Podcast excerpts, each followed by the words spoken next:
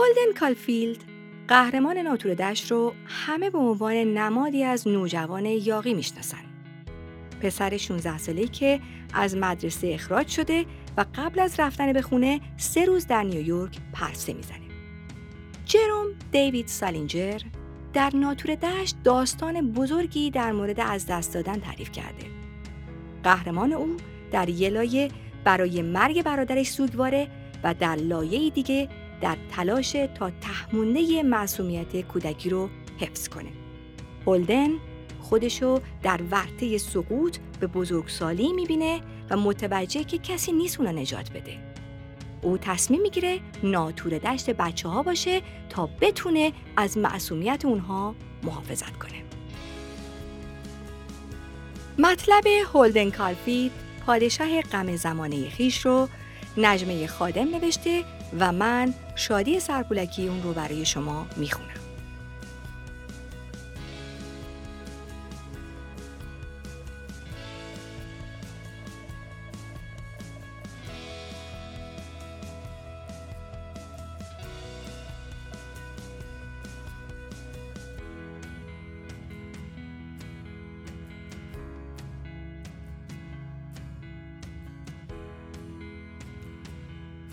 سایت معرفی و نقد کتاب بینش با همکاری استودیو شهر صدای پارسیان و سجاد سجودی تقدیم کند.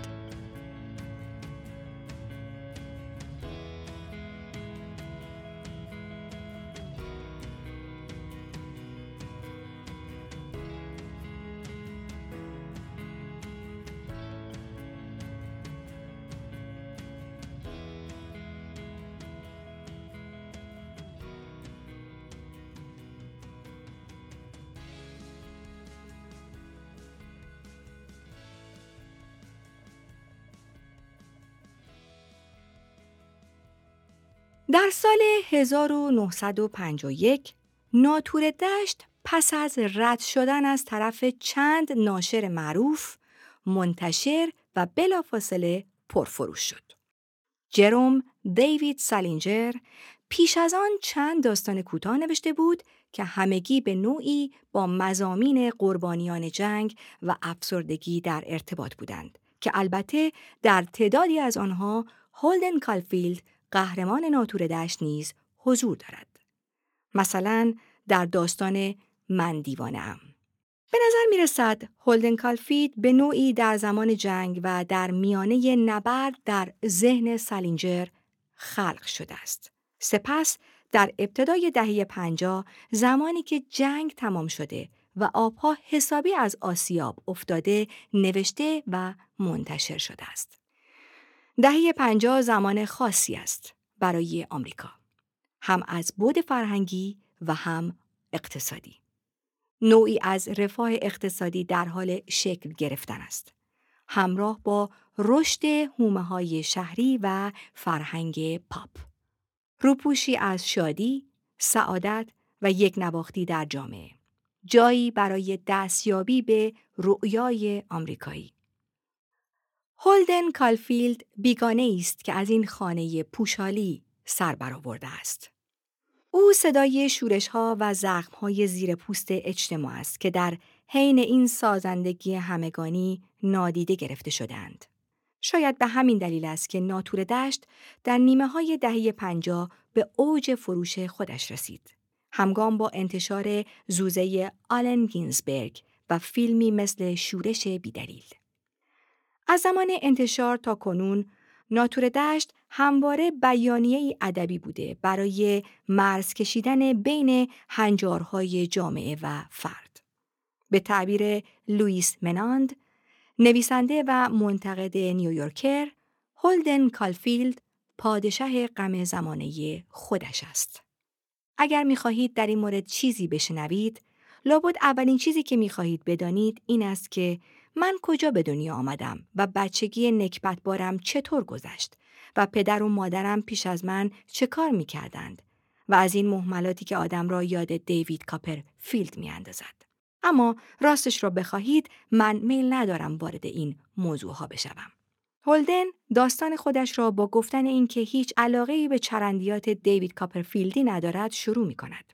از همین ابتدا دو پیام به خواننده داده می شود. یکی اینکه قرار است چیزی بشنوی که تا حالا نشنیده ای. یک روایت ضد پیرنگ. دوم اینکه قرار است من با تو حرف بزنم. خود خود توی خواننده به طور مستقل و بیواسطه. همین ساعتهای آغازین پیوندی بین خواننده و راوی برقرار می کند که در بیشتر مواقع در این جمله خلاصه می شود. اینکه منم، خود من. فکرش را بکنید رمان ناتور دشت تا کنون تنها 650 میلیون نسخه رسمی فروخته است. اگر از این بین تنها یک میلیون نفر نیز تا این اندازه با هولدن حس همزاد پنداری کرده باشد خودش جمعیتی است نه؟ داستان ناتور دشت درباره هولدن کالفیلد پسر 16 ساله است که از مدرسه خصوصیش اخراج شده. او تصمیم می‌گیرد قبل از بازگشت به خانه چند روز در نیویورک وقت گذرانی کند. این رمان یکی از معروفترین آثار ضد پیرنگ قرن بیستم است در آن سالینجر به جای توجه به یک خط داستانی مشخص به شخصیت توجه کرده است. اینکه چگونه با تکنیکایی مثل زبان آمیانه، فضا شهر در کریسمس، زمان نیمه دهه چهل میلادی، مکان نیویورک و شخصیت های فرعی مثل الی برادر مرده هولدن یا هموتاقی هایش یک نقطه دید از قهرمان ارائه دهد. از همین زاویه است که ما هولدن را می‌بینیم و می‌شناسیم. ناتور دشت به وسیله اول شخص روایت می شود. این راوی مزیت بزرگی دارد و آن این است می تواند هر جور دلش بخواهد حرف بزند که به شدت در ایجاد صمیمیت به خواننده کمک می کند. اما این راوی اول شخص ضعف بزرگی هم دارد. او محدود است و دستش بسته است. و این تبهر سالینجر است که هولدن را نه از آنچه می‌گوید بلکه از آنچه نمی‌گوید به ما میشناساند. برای مثال هولدن کالفیلد معتقد است که خنگترین آدم در خانوادهشان است. مدام از خواهر و برادرهایش حرف می‌زند که هوش درخشانی دارند. اما ما او را می‌بینیم که کتاب می‌خواند و آن هم از نویسندگان درجه یک. در مواجهه با راهبه ها او نظراتش را در مورد رومئو و جولیت می‌گوید و دیگر اینکه ظرفیت همدلی بسیار بالایی دارد. یا در جاهای فراوان می‌بینیم که هولدن با دادن یکی دو تصویر اصاره شخصیت یا یک فضا را نشان می‌دهد. ارنست مورو همیشه بعد از اینکه از حمام در میآمد راه میافتاد توی راهرو مدرسه و حوله خیس و نجسش رو چهارتا می‌کرد و می‌زد در کونه بچه ها. بله ارنست یه همچو شاگردی بود. آنکه آواز می‌خواند ژانن همیشه پیش از اینکه شروع کند به خواندن مدت توی میکروفون فوت می‌کرد. با انگلیسی دست و پا شکسته می‌گفت حالا ما میکاییم امپرسیون خودمون را درباره وولی و فرانسه برای شما بیان کنیم. این سرگذشت مال یه دختر کوچیک فرانسویه که به یه شهر بزرگ به اندازه نیویورک میره و عاشق یه پسر کوچیکی که اهل بروکلین بوده میشه امیدوارم که شما ازش کشتون بیاد. بعد موقعی که فوت و موتش تمام می شد، تصنیف چرندی را به زبان انگلیسی و فرانسوی قاطی پاتی می و تمام آن حق بازهایی را که آنجا نشسته بودند از شور و شعف دیوانه می کرد. اگر آدم مدت زیادی آنجا می نشست و کف زدنها و هورا کشیدنهای آن حق بازها را می دید، از هرچه آدمی زاده است بیزار می شد. هرچه هست او به نوجوانهای خنگی که توان پاس کردن درس خود را ندارد شبیه نیست. حتی می شود گفت او زیادی باهوش و حساس است و البته نگاه قضاوتگر از بالایی دارد. این نگاه از همان ساعتهای ابتدایی شروع می شود و بعد اظهار نظرهای او در مورد همه آدمها و مکانهایی که می بیند در سرتاسر سر رمان ادامه می یابد. اولین تیر ترکشش به مدرسه خصوصیش می‌خورد. جایی که معتقد است آدمها به آنجا میآیند تا حق بازیشان تکمیل شود و در آینده بتوانند سوار کادیلاکی چیزی بشوند. از نظر لوئیس مناند این روحیه قضاوتگرانه وجه اعتیادآور شخصیت هولدن است. هولدن یک نوجوان معمولی نیست. او یک اعجوبه است. او چیزی دارد که افراد کمی به آن دست میابند. نگرش به زندگی. او بعد از دعوا و مشاجره با هم اتاقیش به سرش می‌زند که خیلی زودتر از خوابگاه بزند بیرون. دلیل دعوا نقش خیلی مهمی در سرتاسر سر رمان دارد که به نوعی به تم اصلی رمان یعنی معصومیت برمیگردد. ماجرا از این قرار است که هم اتاقی خوشتیپ و به قول هولدن خودشیفتش از او می‌خواهد انشایی توصیفی برایش بنویسد در حالی که خودش قرار است شب با جین دوست بچگی هولدن بیرون برود. هولدن می نشیند و انشایی در مورد دستکش برادر مردش الی می نویسد. جین و دستکش الی. هر دو نمادی از بیگناهی و کودکی هستند. همانطور که پذیرش مرگ الی برای هولدن سخت است، اینکه دختری مثل جین با کسی مثل هم اتاقیش بیرون برود هم وحشتناک است. نیمه های شب پس از دعوا، هولدن منزجر از همه ساکنین خوابگاه و مدرسه به خیابان می‌زند. وقتی به نیویورک می‌رسد، اولین چیزی که به ذهنش می‌رسد این است که برود توی یک باجه تلفن و به کسی زنگ بزند. اما هرچه در ذهنش بالا پایین می کند، هیچ کس به فکرش نمی رسد. بعد از اینکه 20 دقیقه توی اتاقک تلفن وقت تلف کردم، از آنجا آمدم بیرون. این تصویر لحظه است ماندگار و همدلانه که از اختراع تلفن به این سو بشر تجربه کرده است. کشف یک نوع تنهایی جدید انسانی.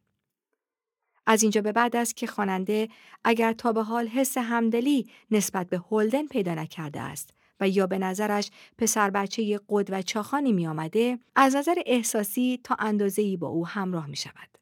از این پس است که ما هولدن را همواره تنها می بینیم، چه در مواجهه با شهر و چه آدم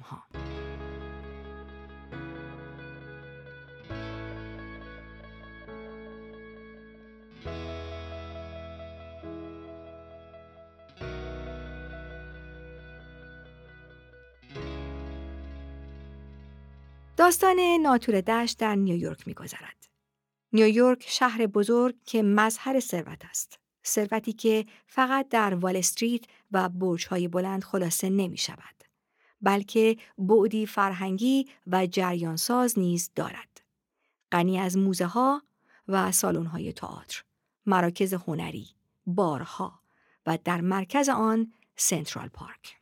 هولدن کالفیلد وقتی تصمیم می‌گیرد از مدرسه بزند بیرون و قبل از اینکه خانوادهش بفهمند که از مدرسه اخراج شده چند روزی استراحت کند در ذهنش نیویورک چنین جایی است. جایی که می شود به آن پناه برد. پس او شبانه از دبیرستان به قول خودش نکبتی پنسی می‌زند بیرون. در یک هتل خوب اتاق می‌گیرد و خب از آنجایی که به دلایلی پول توی جیبش فراوان است هیچ خصتی به خرج نمی دهد. او خیال دارد چند روزی عین یک پادشاه به خودش برسد. اما خیلی زود متوجه می شود که نیویورک توی ذهنش وجود خارجی ندارد. نیویورک وجه بزرگ سالانه خودش را به او نشان می دهد. چیزی که هولدن از پذیرفتنش سرباز می زند. فضاسازی سالینجر و زمان داستان خیلی به شخصیت سازی هولدن و نزدیک شدن خواننده به دنیای درونیش کمک کرده است. نزدیک کریسمس است. هوا سرد است و تاریک. خیابانها شلوغ و پرسر صدا. ساختمانها بلند هستند و مثل این است که در بین این همه صدا و عظمت گم شده باشی. او از چهارشنبه تا جمعه در این شهر سرگردان است. پسرکی استخوانی و قد بلند با کلاه شکار قرمز رنگی روی سرش. قهرمانی تنها و بیخواب. اغلب چیزی نمی‌خورد و مدام سیگار می‌کشد. تلاشهایش برای ایجاد گفتگو با دیگران بینتیجه است و سلینجر پورتری حیولاوار از نیویورک کشیده است که انزوا و معصومیت هولدن را در خود میبلعد. در سر تا سر رمان تنها دو بخش است که هولدن احساس آرامش دارد. یکی وقتی به خواهر کوچکش فیبی سر می‌زند و دیگر در موزه تاریخ طبیعی وقتی کنار یک مومیایی ایستاده است. تنز قضیه این است که هولدن دانسته های غلطی هم درباره مومیایی ها دارد که خودش وچی کودکانه از شخصیت اوست. اما از این جهت که در آنجا همه چیز ثابت است و دست نخورده لذت می‌برد. کسی قرار نیست مومیایی را به چیز دیگری تبدیل کند. اما هولدن مجبور است بزرگ شود. مجبور است که از دره پرد شود پایین و دیگر کودک نباشد. در بخش های انتهایی داستان هولدن پس از چشیدن مزه واقعی نیویورک و خوردن به پست های جعلی و عوضی در حالی که از سرما میلرزد و چند سکه بیشتر توی جیبش نیست به سنترال پارک می رود. آنجا دنبال مرغابی ها می گردد. این سوالی است که از اول داستان ذهنش را به خود مشغول کرده. مرغابی ها موقع یخ بستن دریاچه پارک به کجا می روند؟ او در تاریکی پا توی پارک می‌گذارد و سپس ناامید از یافتن مرغابی ها روی نیمکتی می نشیند و به برادرش الی فکر می کند و در دلش به نوعی آرزو دارد که کاش خودش جای او بود. الی هم مثل دستکش بیسبالش برای همیشه معصوم مانده است. بعد هوای سرد و لرزش دندانها او را به یاد سرمایه سیمان و سنگ قبر می اندازد و روزهای بارانی قبرستان. وقتی که هوا آفتابی بود، رفتن به آنجا چندان بد نبود. اما دو بار موقعی که آنجا بودیم، باران شروع کرد به باریدن. خیلی ناراحت کننده بود. بارانی روی سنگ قبر الی، روی علفهایی که روی شکمش سبز شده بودند میبارید. به همه جا میبارید. تمام آنهایی که برای زیارت اهل قبور آمده بودند، چهار نل شروع کردند به دویدن به طرف اتومبیل‌هایشان. این چیزی بود که واقعا ناراحتم کرد.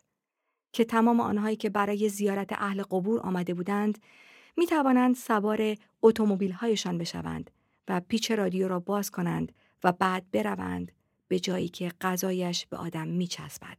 همه غیر از الی. و در ادامه نتیجه می گیرد که آفتاب هم هر وقت میل خودش باشد در می آید.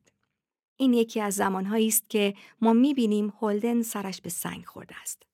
اگر تا به حال او را یاقی و اوسیانگر می دیدیم، اگر آدمی بود که شاخ و شانه می کشید و با همه چیز در می افتاد، دیگر چندان از آن جسارت در او خبری نیست. تحول شخصیت او به نقطه اوج خودش رسیده است.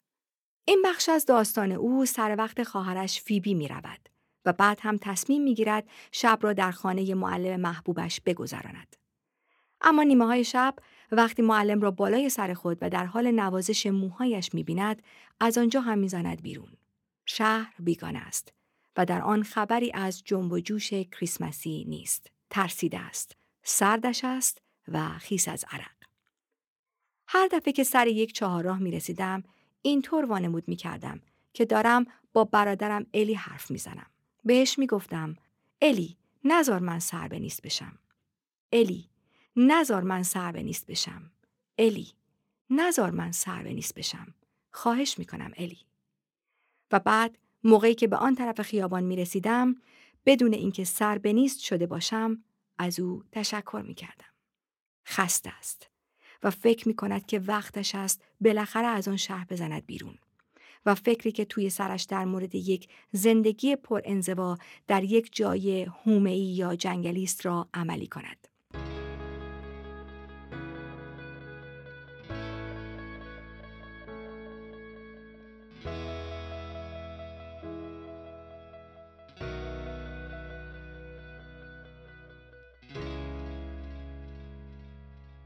سلینجر تا اینجا داستانی برای ما گفته از قهرمانی که قهرمان نیست و این داستان درباره از دست دادن است.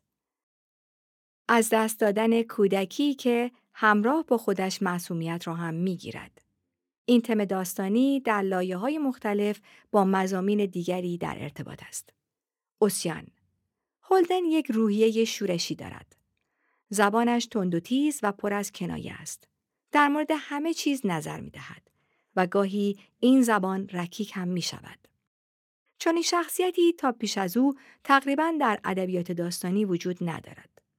تنها می توان گفت هکل بریفین گاهی اوقات از این نظر به او نزدیک است. هولدن یک شخصیت ناراضی است و خب واقعیت این است که گاهی دلایل همراه کننده ای نیز دارد. او دلش می‌خواهد به جای همه آن شغلهای کلاس بالا و قلابی تمام وقت در دشت بزرگ مواظب یا ناتور بچه ها باشد و نگذارد آنها از در پرت شوند پایین. تنهایی. هولدن احتمالاً به دلیل روحیه یاقیگریش همیشه تنهاست. ما همیشه او را می‌بینیم که سعی در برقرار کردن ارتباط با آدمها دارد و در این کار ناکام است.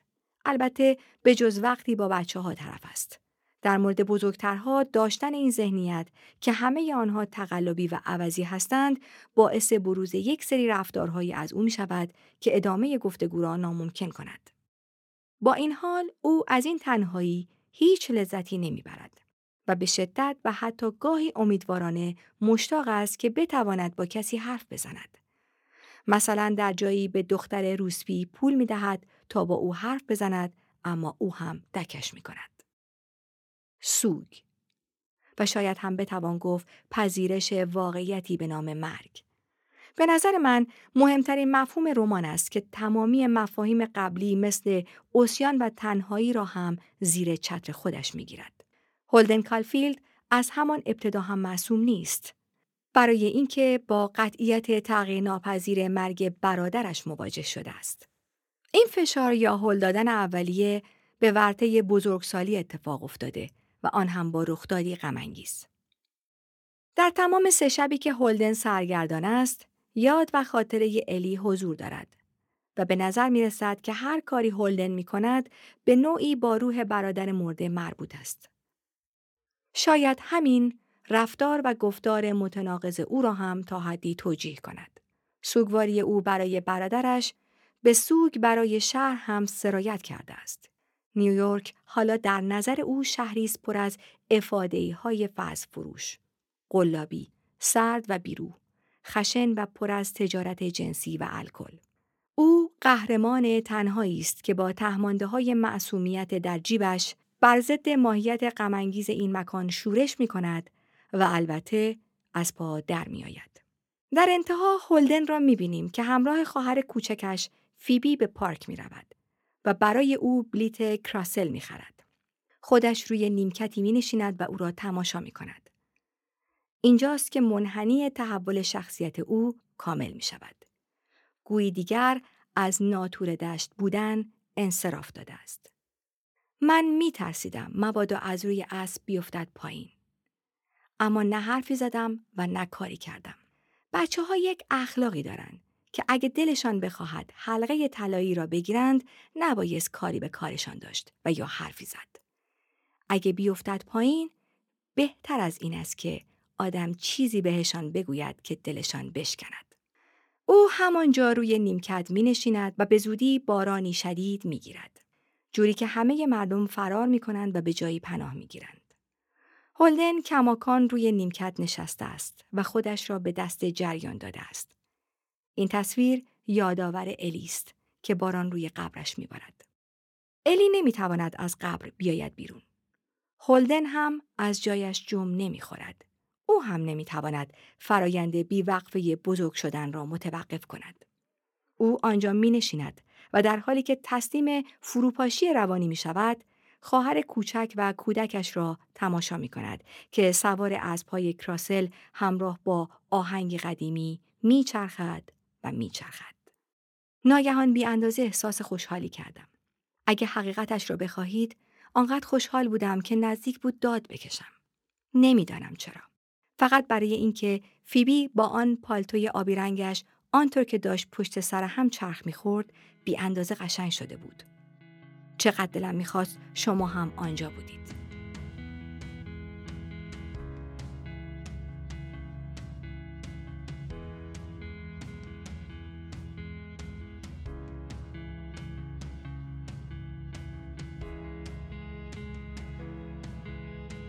کالفیلد پادشه غم زمانه خویش. نوشته نجمه خادم. راوی شادی سرپولکی.